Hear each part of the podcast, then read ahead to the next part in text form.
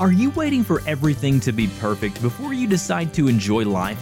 Stop waiting. Start living. Welcome to Life in 22 Minutes with Scott and Becky McIntosh, where you will hear inspiring stories from imperfect people living life with courage, humor, and a whole lot of love, despite challenging circumstances, to bring hope to your heart and a smile to your face in only 22 minutes. Now, let's welcome the host of the show, Scott and Becky McIntosh. Hello, everyone. Welcome to Life in 22 Minutes. And sitting next to me is my co host, Scott. You didn't even mention handsome co-host this time. Oh, time. there you go. I sometimes forget to mention that he's next to me. And then, well, no, you, you sometimes say, "Oh, my handsome co-host," but you Oh, didn't do didn't it this today, time. so yeah, that's- That's, fine. and, that's and fine. he is looking mighty fine today. He's got his, his hat on and his, the earphones, and we're ready to go. And we're excited to introduce our special guest today. Her name is Wendy Starling Gardner, and she began her journey of healing 16 years ago, overcoming a broken soul after a deliberating drug addiction, abusive and toxic relationships, eating disorder, chronic pain, and mental illness.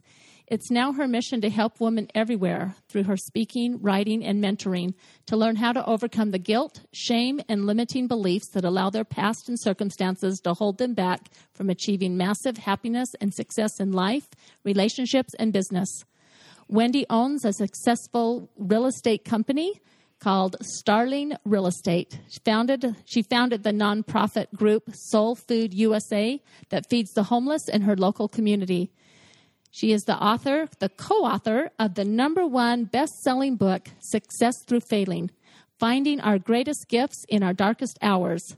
She volunteers a as a mentor with Women of Worth, is a certified ideal life vision coach, and offers private mentoring to help women one on one to overcome whatever is keeping them from living the life they deserve. Wow, I don't know how you sleep or when you sleep. I know how you sleep, but when when you have time to even fit in sleep. It sounds like a lot more when it's on paper, huh?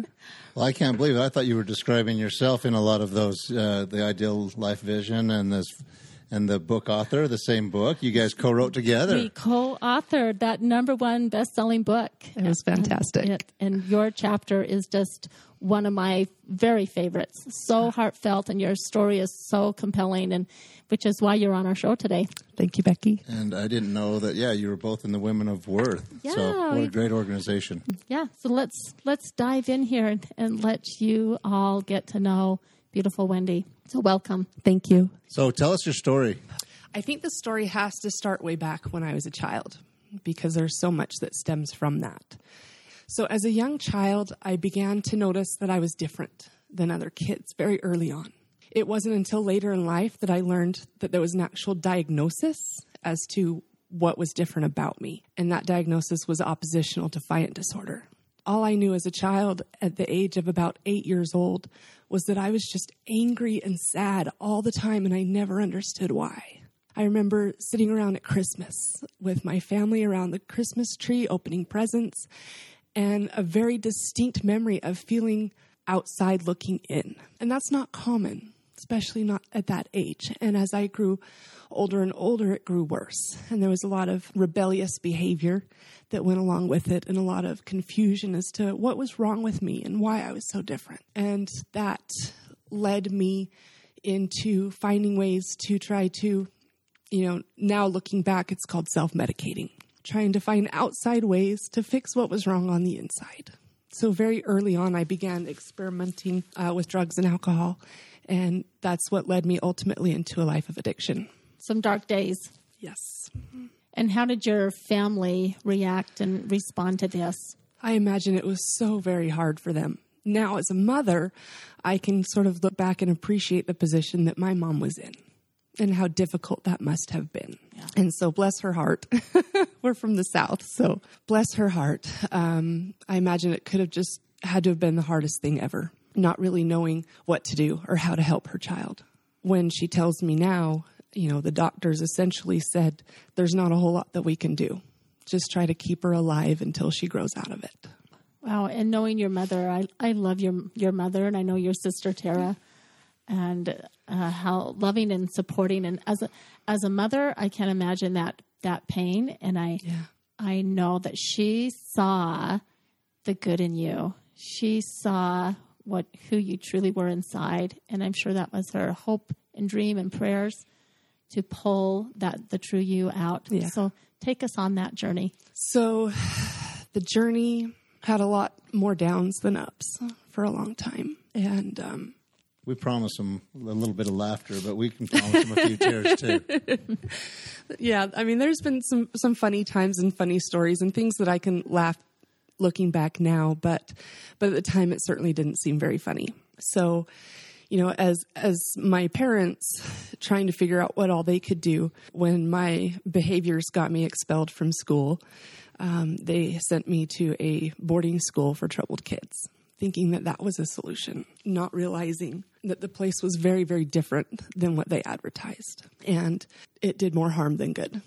And thankfully, eventually, the, the school was shut down. But the damage was done. And so, moving on from there, I didn't graduate from high school. I dropped out. I married a much older man when I was uh, five days after my 19th birthday. So I was so very young. And he was much older and he was very abusive.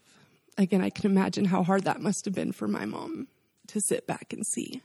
Which, of course, when you add an abusive marriage on top of everything else, I guess it's not a huge surprise that I wound up where I did. There was so much broken inside of me.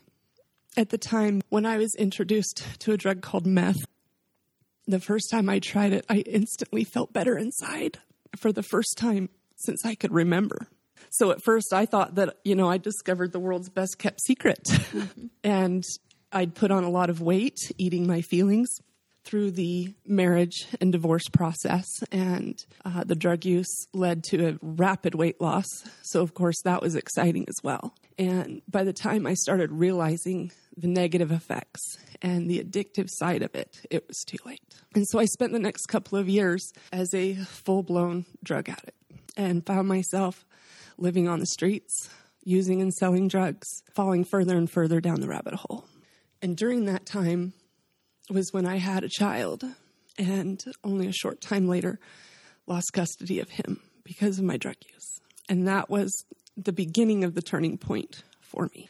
You hear that um, that you have to reach rock bottom, but sometimes rock bottom comes in phases. And so for me, losing custody of my son and then incarceration that soon followed was what was finally able to help me break free from that long enough to get the help that I needed and go to rehab and be able to start healing some of what was broken inside me that led me to that point. So that was the beginning of my transformation. So that child became your why, He did. and be, like you said, and begin that that healing. How did you discover your your worth? For me, it was a very long process. And it started um, when I was in treatment and starting to discover some of those things about me that had been buried for a very long time. And starting to go through the process with the help of counselors and mentors to realize that the choices that I made didn't determine my worth as a person. And that was fundamental and monumental for me when I realized that. But it was a process.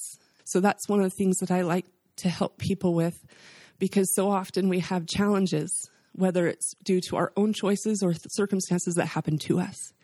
And we run from it and we hide from it. And, you know, pain avoided is simply pain delayed. It has to be faced, it has to be dealt with and healed so that you can move forward and move onwards and upwards. And so uh, I wish that the process hadn't taken that long for me and that there weren't so many detours in the in the road for me. But I'm so very grateful that I was able to finally grasp the fact that regardless of the decisions that I'd made, regardless of the things that had happened to me, that in no way determined my worth. It in no way defined the possibilities for my future. And that's where my freedom came from. Why are you willing to go through this pain right here? Why are you willing to sit here? I mean, you drove it down the road, drove into our driveway, came to our luxurious studio, and uh, we're sitting around the dining table, right? In case everybody's wondering how luxurious this is. But you came in here just happy go lucky, having a great day, and knowing that you're going to go through a lot of pain. Why are, Yeah. are you willing to do that? Because there were people that were willing to do it for me. And I love my work in real estate. I adore my clients. It fulfills me in a lot of different ways. But I began to feel a pull on my heart. And I'd known, and I was so very grateful. I believe in God. I believe in a loving maker, and felt like He had helped pull me through out of the darkness. And about a year or so ago, I began feeling a very distinct pull on my heart, telling me, almost as if God was saying to me, Wendy, I brought you through this. Who are you to keep it to yourself? So I want to be able to help other people, regardless of what their challenges were. With everybody, it's not drug addiction or an abusive marriage or mental illness. But the root of it always comes down to the same. And so if I can help women not have to have their journey take as long as I did and help them make the discoveries and find the freedom and the worth and the excitement for life that I was able to find and fast track that for them. that's my why. Wow, that's beautiful. The thing is, the bottom line is, uh, you're probably a lot stronger now than you ever were. Absolutely. And and it's a lot of the things you've learned along the way. It's because of your journey that's made you stronger. Yes. Had you never gone through it, you wouldn't be this person you are. But there's so many people who get trapped and don't ever get out of that. journey. Exactly. And and for you to be able to be a mentor and help them and, and, and fast track it and say, hey, let me help you. I, I I'm a big believer in that as well. I, I, I I'm a big believer in God. And I believe that He allows us to have things in our lives that are going to make us stretch and struggle. But it's not all about us. Yeah. We need to get through it. And then who are we going to help through that journey as well? I love that. I wanted to know the why. I, I kind of knew it, but I wanted to hear it. One thing that I loved reading about in the book, and, and you mentioned this, the pain that your mother must have, have gone through in raising such a defiant child. Yes. And now you are partners with your mother Yes. in your real estate business. I am. And that's the nice full circle that's come to it. And one of the gifts that has come with the transformation is that, um, you know, I'm partners with my mother in our real estate business. I'm partners with my sister in our nonprofit Soul Food. So I've been able to heal some of those relationships as well. And now life is far more full and amazing than it would have been otherwise. So that's part of the gift. Uh, I know so many of our personality traits are still our personality. So now um, that defiance, it, did it just go away, or have you been able to learn to control it? Uh, no, it didn't Use go that away. energy into another direction. you know, oppositional defiant disorder doesn't magically disintegrate the day you turn 18. You know, the doctor said try to keep her alive until she grows out of it, quote unquote. But as an adult, they just call it something different. As an adult, they call it bipolar disorder. So that's something else that I get to deal with. Um, I don't. I don't like to say that something that I suffer from, because, like you said, I I found a way to use those parts of me as a benefit instead of a detraction, to help instead of hurt. And so that defiant behavior has very much turned into a determination not to let any of these circumstances prevent me from living the life that I want to live, helping the people that I want to help, and achieving the things that I want to do. I, Beautifully a said. deep stubbornness, I guess, which allows me to to focus on a lot of different things and, and aim high because I'll be damned if I'm going to let it stop me. and you're letting it, it's catapulting you into a lot of wonderful, wonderful areas. Yeah. So let's talk about Soul Food USA. Yes. I remember when that was born, when mm-hmm. you and your sister first launched that. And I remember going to your sister's apartment, and uh-huh. there were six or seven of us mm-hmm. putting peanut butter and jam on a hundred sandwiches. Yeah. And now it has grown to this Huge. huge, huge. Yes. Tell us Such about an that. amazing gift. So Soul Food was never actually intended to be anything more than just a family service project. My two boys at the time were five and 12. And my sister Tara is very involved in their lives. She's the best aunt or butterfly, as we like to mm-hmm. call her, because they're pretty, butterflies are prettier than ants. best butterfly Tara that my kids could ever ask for. And so, you know, together we both felt very strongly that we wanted to give them a foundation to not grow up and be entitled brats to to know and appreciate the concept of service, to have compassion for their fellow man, and just the, that kind of character that hopefully if we could ingrain that in them early that it would carry on with them through their adulthood. And so we were on a road trip to LA from Utah and just driving down the road, brainstorming ideas on what we could do. And we settled on peanut butter and jelly sandwiches. And finances were really tight for both of us at the time. And I think together we pooled about 50 bucks and bought the supplies and between her and myself and our mom and my boys and my dad, we made 64 sandwiches and it took us about three and a half hours. and it was such an amazing, life changing experience, you know, finding, and we just figured we'll drive downtown and find some homeless people and hand them out. And we weren't prepared for what we were going to see and what we were going to feel and experience. And seeing children in dirty footsie pajamas sleeping on a blanket on the sidewalk. And I remember this single dad who had a, a regular sized stroller and he had three different kids, one in the one in the stroller seat, one riding the handlebars, and one in the compartment below that you put your purse in. And when we gave him the sandwiches, tears came to his eyes. He said, This is the first food I've had for my kids all day. I don't know how to thank you. And the very first sandwich we handed out was to an old man in a wheelchair and, you know, beard, gruff looking, big biker looking dude. And he also came to tears and he said, Ladies, the Lord said, Feed my sheep. And that's exactly what you're doing. So God bless you. First sandwich we ever handed out.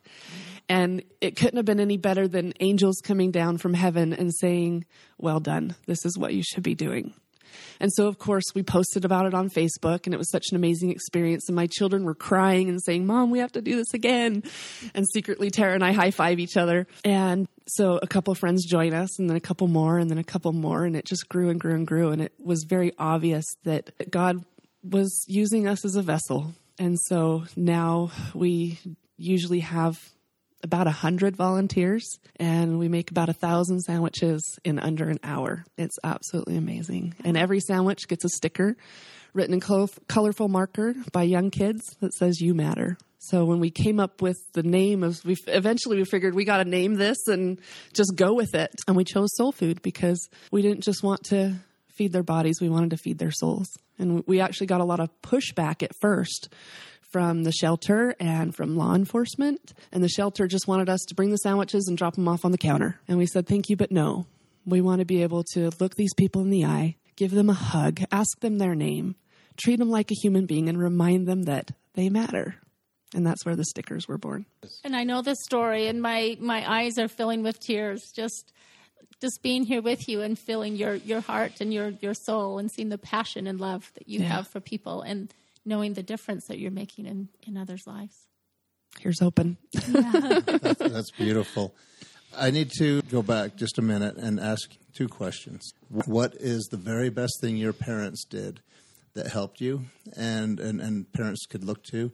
And then the other one is what's the very best thing that you did that got you out of where you were? So, for families that are struggling with a child who's dealing with addiction, I can't imagine any greater pain.